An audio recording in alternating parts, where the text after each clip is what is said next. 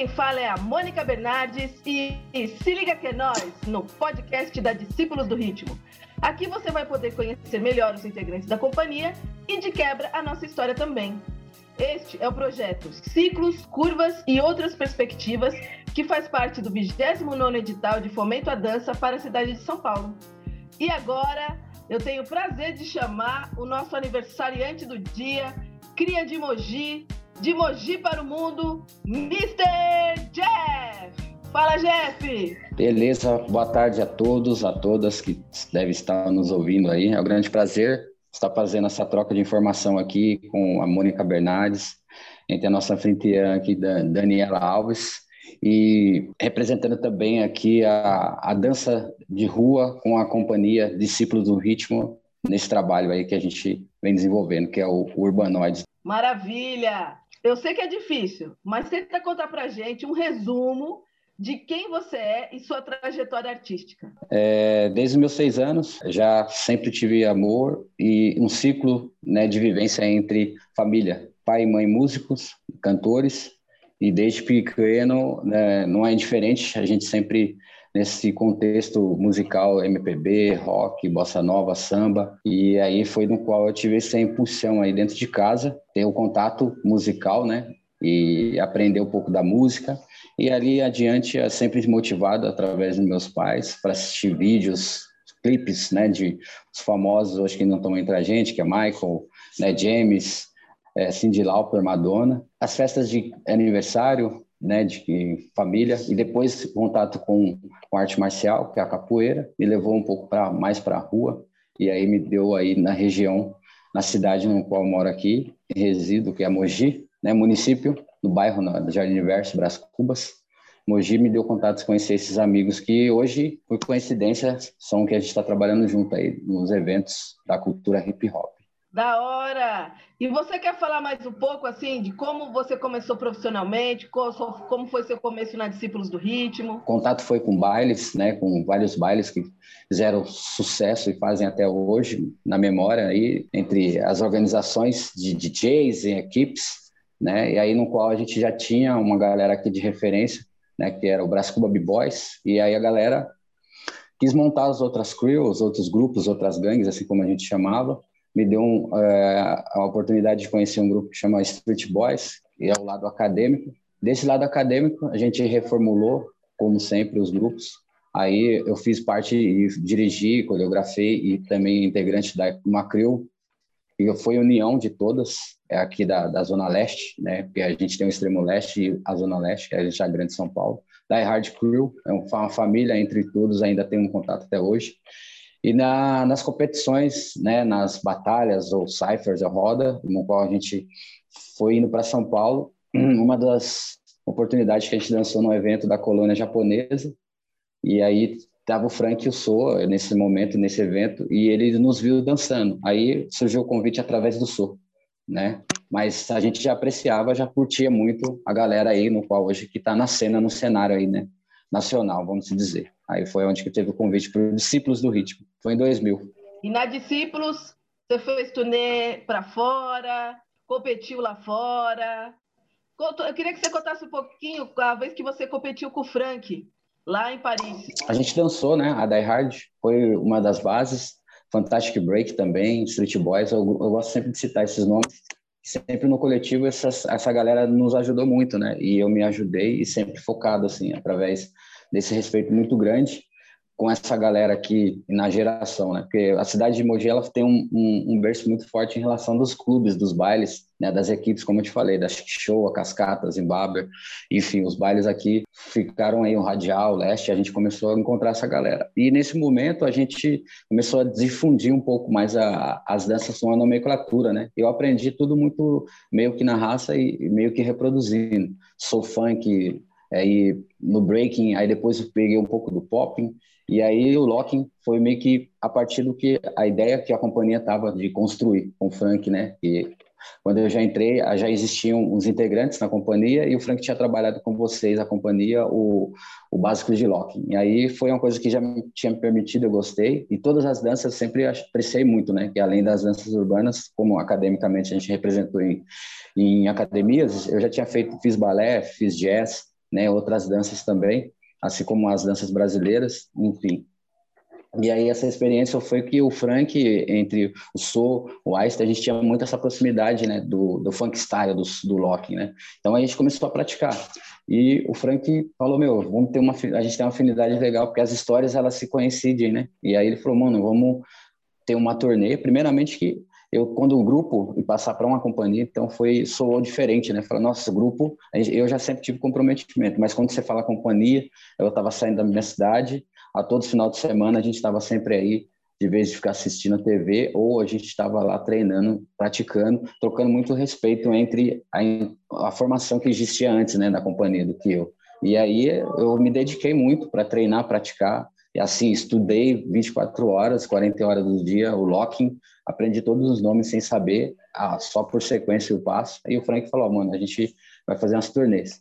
E aí nessa turnê, que no qual, por oportunidade de um dos integrantes não poder estar, que o Éder, né, que ele é da companhia, ele não pôde estar nesse trabalho, aí surgiu essa lacuna para fazer parte do intercâmbio cultural, que no qual o Frank chegou e falou, meu, vai rolar um espetáculo que antes da gente já estar na companhia, a proposta da companhia sempre foi trabalhar espetáculos, que era a Raiz do Fruto. E depois da Raiz do Fruto, os Pocket Shows, a gente foi desenvolvendo essa, é, essa, esse, esse formato, né, e tal, que já existia, mas uma forma mais organizada. Aí foi um pulo para entrar no Talimpo e eu me dediquei, ensaiando. E aí falou, meu, fui difundindo, fui treinando, assim como treino lock, treino pop, e as outras danças, comecei a desenvolver o lock. Aí ele falou, vamos participar em batalha, porque a gente já estava na batalha, né? Só que indiretamente, não em palcos, né? Em shows, assim, né? Então, vamos lá. Aí surgiu através desse contato com o Frank. Maravilha, Jefinho. E qual a sua maior inspiração na dança? Não precisa ser uma pessoa, pode ser uma situação, uma coisa que aconteceu na sua vida. O que, que te inspira? Qual a sua maior inspiração? Eu acho de olhar da realidade que a gente vive, né? No qual a gente não pode se, alavancar, né? nas coisas que estão acontecendo negativas. Sempre positividade. Sempre olhei assim da minha vida num todo, né? Ver as dificuldades, de repente, com um amor, né? Com muito respeito em relação assim do meu dia a dia, né, com meus pais, né, com, com relações que eu já tive, né, com família. Então isso me dá uma motivação muito grande nessa inspiração. E aí a gente, eu sempre é, soube filtrar muitas coisas em relação das energias. E eu acho que é isso que as pessoas que estão em minha volta, ela percebeu muito isso. Então eu, eu aprendo muito com a troca. Né? Então a gente já sabe que antes do que eu sei que antes do que eu já tinha pessoa fazendo isso, né? Dançando as danças da maneira como elas fazendo arte, fazendo as coisas. Então, isso só entrou mais como um quebra-cabeça na minha vida e colocar essas pessoas que me permitem me, me ter me dado essa inspiração para estar do lado, sabe? Tipo, em todos e todos que estão à minha volta, seja a formação que passou na, no discípulos, seja os grupos que, que eu dancei, sabe? Então, assim, eu olhava muitos erros em mim mesmo, né? E aí foi aonde que eu fui surgindo essa inspiração para que isso pudesse refletir com boas energias assim para o universo. E aí, qual espetáculo, no seu caso, qual espetáculos que você faz parte e como é para vocês estar, dançar nesses espetáculos da Discípulos do Ritmo? Então, os espetáculos, é, eles são muito é, realizadores, né? Cada espetáculo e cada vivência que a gente passa a ter com a companhia, né? Que é esse respeito muito grande que eu sempre tive por você, por Sô, pelo Dija, pelo Éder, pelo Soneca, pelo Andrezinho, né, pelo Frank, pela Morgana, pela Dati, pelo Celso, pelas essas pessoas. Cada um tem uma experiência de vida e a gente aprende com a história com essas pessoas. E a gente nos influencia, né? A gente acaba lidando. E a dedicação mesmo, igual eu falei, fazendo parte de uma peça, sendo integrante ou agora virando protagonista, é, foi muito é, é, prazeroso, né? De Storm chegar, o Storm é uma, uma pessoa muito iluminada também, de muita luz, então, de fazer parte do Talimpo, de entrar e dedicar com as dedicações que era para o Raiz e o Fruto, né, das gravações, dos ensaios, dos pocket shows, né, aí também depois do Talimpo, o Frank falou, a gente tem um número legal que a gente quer fazer que é Urbanoids, e o espetáculo que menos saiu aqui, né, do, do país, mas também rolou bastante, né, essa, essa proposta de shows para a gente fazer, com uma responsabilidade, porque a gente já estava meio novo uma idade mais avançada já brincando de verdade, né? E aí depois fiz alguma substituição com Fresta, que também é experiência bastante muito interessante. no geometronômico novamente depois, né, com disciplina, respeito e dedicação, mantendo também, foi muito interessante ter feito esse trabalho aqui, lá fora e aqui também, e agora com o Caixa Preta, que é o, o, o último espetáculo, por enquanto, que os discípulos têm muitas coisas ainda para fazer. Mas cada espetáculo, não só eu participando, eu me vejo no espetáculo e eu tenho esse respeito muito grande. Você entendeu? Então eu acho que é isso que é uma força. Eu vim para vestir a camisa e é isso, a segunda pele a terceira pele até quando tiver fôlego. Da hora, muito bom. E agora, revisitando sua história, tem algo que você queira ter experimentado e não teve oportunidade? E outra pergunta na mesma pergunta. E qual a sua ambição para o futuro? O que você queria ter experimentado ainda não experimentou? E o que, que você se vê seus planos para o futuro? Com essas viagens idas e vidas que a gente nós tivemos aí com discípulos, né, que foi muito tudo muito bacana em relação, né, é assim a gente, eu acreditei após entrar daqui para São Paulo, que era uma viagem de São Paulo para a primeira viagem com discípulos com a Argentina, Córdoba, e hoje um contato muito grande com a Europa e entre outros países, né, com essa batalha. Então, é, a minha revisitando a minha história, o que eu estou assim, eu estou trabalhando né, um, um mini doc, um, um, um, espetáculo, já tenho conversado muito isso com, com o Frank, né? Dentro da minha história, revisitando isso, eu estou trabalhando para o futuro como se fosse junto desse material, arquivo, não só de memória, mas a, na prática, para agir, desenvolver um solo, né? a, a partir da minha, da minha essência, das minhas ancestralidades, da minha caminhada né? Então, é muito legal entrar nesse mercado produtor, sabe, assim, de, dos processos das pesquisas. O que eu tenho feito é, é, já direções artísticas, né? Tem me dado muito esse lado, que a gente sabe que a gente tem que encarar e ver a nossa realidade como ela é, né? A gente sabe que, como era novo, a gente tem um corpo e tinha uma mentalidade. Então, como é que a gente pode se trabalhar e estar tá no mercado com agora com esse corpo, mas com uma nova idade e passar isso adiante? Porque é uma linha do tempo, né? Que eu sempre coloco. E é isso dentro desse processo. É o doc, é um solo, né? A partir que eu acho que tudo vai digerindo e sendo orgânico conforme a, a naturalidade, eu acho. Maravilha. E tem alguma então o que você queria ter experimentado também é esse seu solo, é sua ambição e também você quer experimentar isso de novo para você agora, né? Isso, isso, já em cima da, das pesquisas no qual né, que eu tenho permitido trabalhar com outras pessoas, ou essas coisas mais voltadas e difundidas no nosso país, né, tipo maracatu, é, cavalo marinho, né, as danças de roda, o samba, sabe, essas coisas assim. E não sendo obrigatório, porque todo mundo vai ter que fazer isso, mas é que é uma coisa da gente, sabe? Que tem que dar a pitada, né? Porque a gente tem um arroz e feijão, mas a gente tem que colocar o tempero. Então, meu tempero para o futuro é isso, sabe? Manter. Qual foi sua experiência mais marcante na dança e também algum perrengue que você já passou, aquela vergonha bonita que você já passou na dança também. Conta pra gente. Meu, vamos ensaiar. Ensaiamos, né? Digo uma dança. E de repente, da minha cidade, pequena, né? Porque todo mundo fala assim, você vai começar com a dança, você tem que ser um artista e dançar no programa de TV. Eu já nunca pensava assim. A gente podia fazer e como fez, eu fiz um monte de propaganda de marketing, você sabe que, que a gente já é a mídia, a gente já sabe como trabalhar, a gente se reinventa desde sempre para trabalhar com a mídia. Aí, eu, quando eu desci em Paris com a companhia, isso foi a maior experiência que, que eu pode se dizer que eu tive marcante, né? E você fala, nossa, eu tô no Brasil. Aí de repente você está em Paris, na França. Aí eu desci, senti o gelo na, no rosto, mas gelo mais gelado mesmo, né? Foi a primeira vez. e essa oportunidade de você dançar ao lado e representar uma companhia que é bem organizada entre os melhores dançarinos, né? Não são os top, mas são os melhores que têm uma mente igual a sua.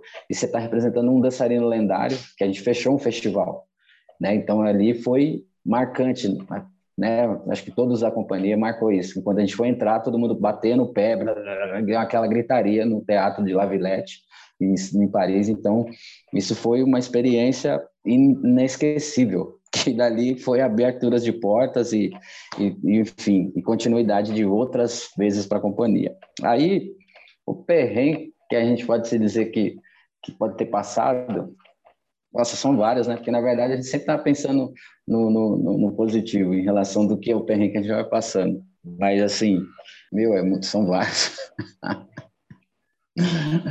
Ah, eu acho que lá mesmo, no, em Paris, né? Uma coisa é você estar tá daqui para o seu estado ou daqui da sua cidade, você comer mais ou menos, né? Porque a gente às vezes chega com, a, com o almoço para depois comer a janta, né? No, nos eventos que a gente tem ido aí, a gente vai, né? Porque todo mundo acha que é muito glamour e pensa que a gente está dentro de uma bolha, né? Que a gente, ó, uma bolha ninguém chega. Mas na França lá foi também a diferença de você não dominar a língua né, do país e você está no local que você faz parte de, um, de uma rotina comum. Né? E aí você fala assim, meu, como é que a gente consegue fazer uma economia para comer? Porque a comida típicas dos locais é diferente, né? Quando você sai daqui, você adiciona amigo ou mãe, você tem aquela mesma língua. Agora, a gente saiu, a gente estava lá no, em Bobigny, que eu acho, né? Que era um estádio, aí Tava eu, o a galera falou, meu, vamos comer agora. Falei, mas aonde a gente vai comer? Porque a gente tava uma fome, porque é uma fome danada, né? Tava eu, o Dija, o Sou. Aí a gente saiu, falei, meu, para onde a gente vai? E a gente tinha tudo que se organizar e se virar realmente lá, né? Com, com por onde andar, com enfim. Então foi, foi um perrengue, mas a gente tava uma fome mesmo, realmente, assim. Então a gente fez aquela, aquela coletânea, né? Como se diz, aquela vacosa e saímos para comprar. Aí cada um comprou um pouco, e aí a gente dividia lá. Mas é assim, foi muito, muito diferente, porque às vezes você não você comia bem à noite, mas para passar um frio, então você não estava comendo toda hora, né? Você comia aquilo que estava na necessidade, segurava em relação não pelo dinheiro, mas a necessidade naquele momento. Então foi falar, olhei, falei agora, agora eu estou na real aqui nesse país comendo mais ou menos, mas foi louco esse dia também. Ah, muito bom, muito bom. É, então, na mesma viagem tem, tem o mais marcante e um, e um perrengue também, né? Porque é tudo novo, é. muito bom. Ó, agora a última pergunta é se você poderia deixar uma última fala, comentário, incentivo para quem deseja iniciar na dança ou que já está nesse caminho. Eu acho que é o que eu, eu falei agora há pouco, agora acho que no não sei se foi em algum grupo, alguma coisa em relação assim que a gente tem que pensar e rever as nossas caminhadas nas escolhas que a gente sabe fazer, né? Entendeu? Porque, na verdade, são muita surpresa. E a gente tem que se preparar para estar preparado para a surpresa, né? São surpresas, são presentes que às vezes surgem na nossa vida, mas não é o presente só material, porque o material é aquele que você conquista, você vai conseguir não idolatrar, mas manter aquilo que é útil para você. E os presentes que são as pessoas que você passa a trocar conhecimento, é essa que você tem que lidar com ética, né, com muito, muita clareza, com, muito, com muita flexibilidade, também tem que ter um carinho muito nessa situação e, e você estudar, sabe, se auto se conhecer, trocar o conhecimento, a vivência, né, para que isso possa se tornar, porque ser um profissional é uma, uma palavra muito pesada, de repente para alguns soa muito isso, né? E e a gente se auto-avaliar nessa questão do momento hoje que a gente tem que dar a continuidade, né? E, eu, e tem muitas coisas que é muito lindo se você for é, almejar, se você saber com quem e as pessoas que você possa andar, aonde você for trabalhar, é o seu comportamento, é a sua atitude que você tem que agir, né? Eu digo nesse meio, né? Ou não só nesse meio, como os outros. E também não se envergonhar de onde você veio, porque às vezes as pessoas, ela não começou muito lá em cima e hoje ela não sabe lavar um prato, ou não lava uma louça, ou não cuida de casa, e a pessoa não tem essa consciência e acaba se frustrando de algumas realidades. Aí a pessoa, ela tem se envergonha daquilo que ela poderia fazer. Então, se você constrói a cada degrau para você subir é, ele ou se estruturar, é, eu acho que é essa maneira que você tem que pensar, sabe? Não se envergonhar de onde você veio, de como você é, como são as coisas que você pode é, se preparar ou né, estar preparado com a tendência e passar com que as novas gerações elas estão aí, porque a gente já foi novo, né? Então, na nossa época novo, a gente também hoje pensa ao contrário e quer passar isso para os jovens. E é o que eu digo, sempre sucesso é caminhada e não é linha de chegada. Arrasou! Muito obrigada, Mr. Jeff. Jefinho, gosto de chamar de Jefinho. Muito Valeu. obrigada por hoje, por seu tempo. E eu queria deixar um recado aqui para não deixem de seguir os Discípulos do Ritmo nas redes sociais, arroba Discípulos do Ritmo Oficial e Discípulos do Ritmo no YouTube também. E eu queria perguntar para o Jefinho se ele tem alguma rede social para gente para falar para as pessoas também. É isso aí, galera. Segue lá, impulsiona, continua sempre dando essa, essa, essa troca né, com todos os espetáculos que tem aí se aproxima de cada integrante, o novo está trocando, o, o, já existente na correria está trocando da, dos integrantes para o protagonista, a gente está produzindo, fazendo, aí segue lá e funciona mesmo. Os espetáculos novos estão aí. Em breve, sim, todo mundo vai poder se ver e se abraçar, né, e ver os shows e poder colocar na prática, porque tem muita coisa nova, né, que estão se reinventando, sendo produzida aí nesse meio termo com a pandemia, mas acho que quando a, continuar, porque a arte não parou, ela vai continuar de qualquer forma. E é isso, continua com discípulos e tudo mais. E aí minhas redes sociais aí é jeff.p Moreira, né? Ou Mr. Jeff no Instagram. Facebook tá Jeff Soul Funk, né? E o canal do YouTube tá Mr. Jeff Brazuca, ok? Valeu, Jeffinho, salve! Tá salvo e bom, ótimo final de semana e é isso aí, até a próxima. Paz.